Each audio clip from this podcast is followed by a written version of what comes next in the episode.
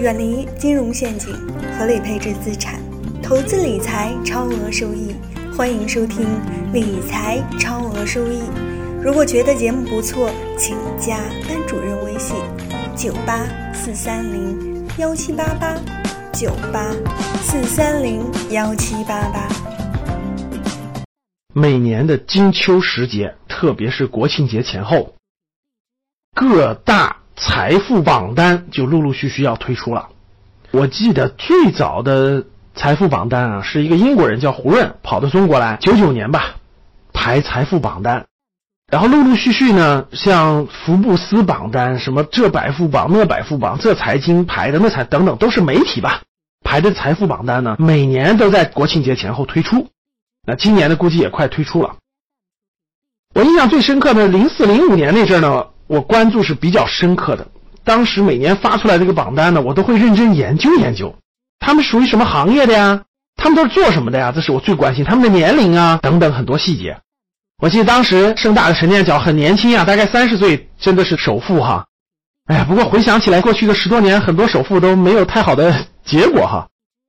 然后呢？大概在过去十年，印象最深刻的就是这些富豪榜的前一百名里头，我印象非常深刻，超过一半都是做房地产的。这个时间很长。最开始大概在零五年之前，就十多年之前吧，富豪榜前面最多的是做制造业的，就是开工厂的，开工厂做外贸的。后来呢，从零五年一直到过去的十几年吧，房地产富豪就越来越多，都是搞开发商的。我记得我就。特别想，我说什么时候对开发商少一点，搞房地产的少一点，新兴行业的多一点呢？其实当时对新兴行业呢也不是特别明确，但至少知道是跟互联网相关的呀，跟服务业相关的。记得我零七零八年的时候我就说，怎么新兴行业多一点？其实现在回想一下，啊，看来大趋势的改变是很难的哈。当时要是继续顺着潮流走，做房地产也挺好啊。回想一下，也是十年以前的事情了。那现在大家陆陆续续，最近五年大家可以看得出来，富豪榜上做房地产的比例、开发商的比例已经在最近两三年越来越低、越来越低了。科技富豪越来越多、越来越多了，可以说是围绕科技、围绕新兴行业的增量是非常之快的。围绕房地产的富豪在逐渐降低、逐渐降低。有时候想想，关注这个富豪榜干嘛呢？我记得想起有一句励志的话，是吧？每年富豪榜出来以后，你就把它贴在床头上。贴在你的写字台前，告诉你什么时候不在榜单里，什么时候继续努力。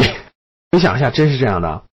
当年还对这富豪榜很感兴趣的，现在其实也不感兴趣了。后来发现跟自己也没什么太大关系了哈。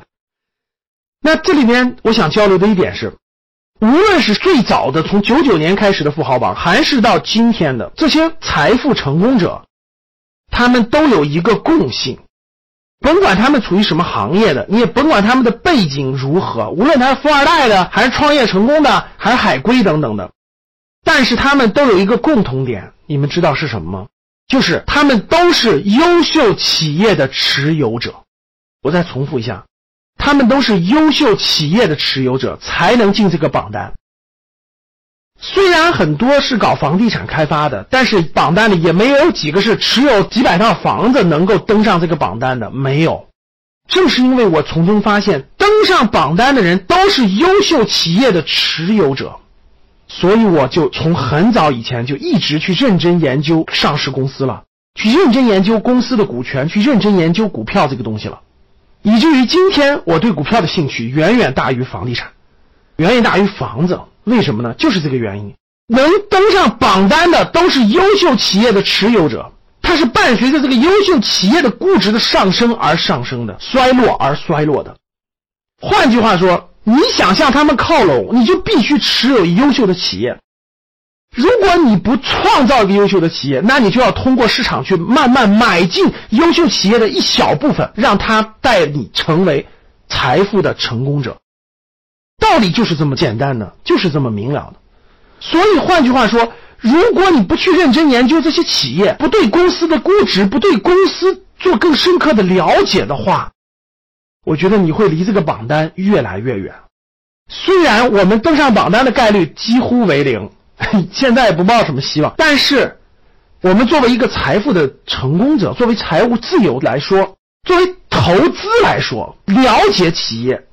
不能作为他的大股东，作为他的小股东，作为他的持有者，这都是你向财富靠拢的真正的捷径之一。当你看到我所看到的世界，你将重新认识整个世界。这就是财富排行榜里的秘密。谢谢大家。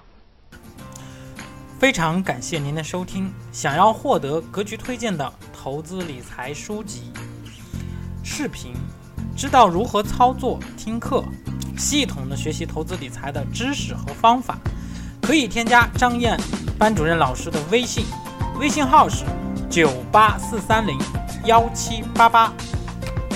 如果您是第一次听到咱们的电台，或者是还没有关注咱们的电台，那您可以点一下关注，有新的节目将会在第一时间收到通知，以免以后找不到咱们的电台。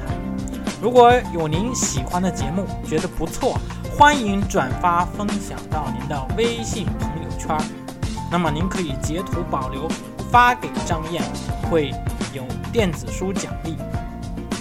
好的，感谢您的支持和鼓励，希望我们共同进步，迈向财务自由。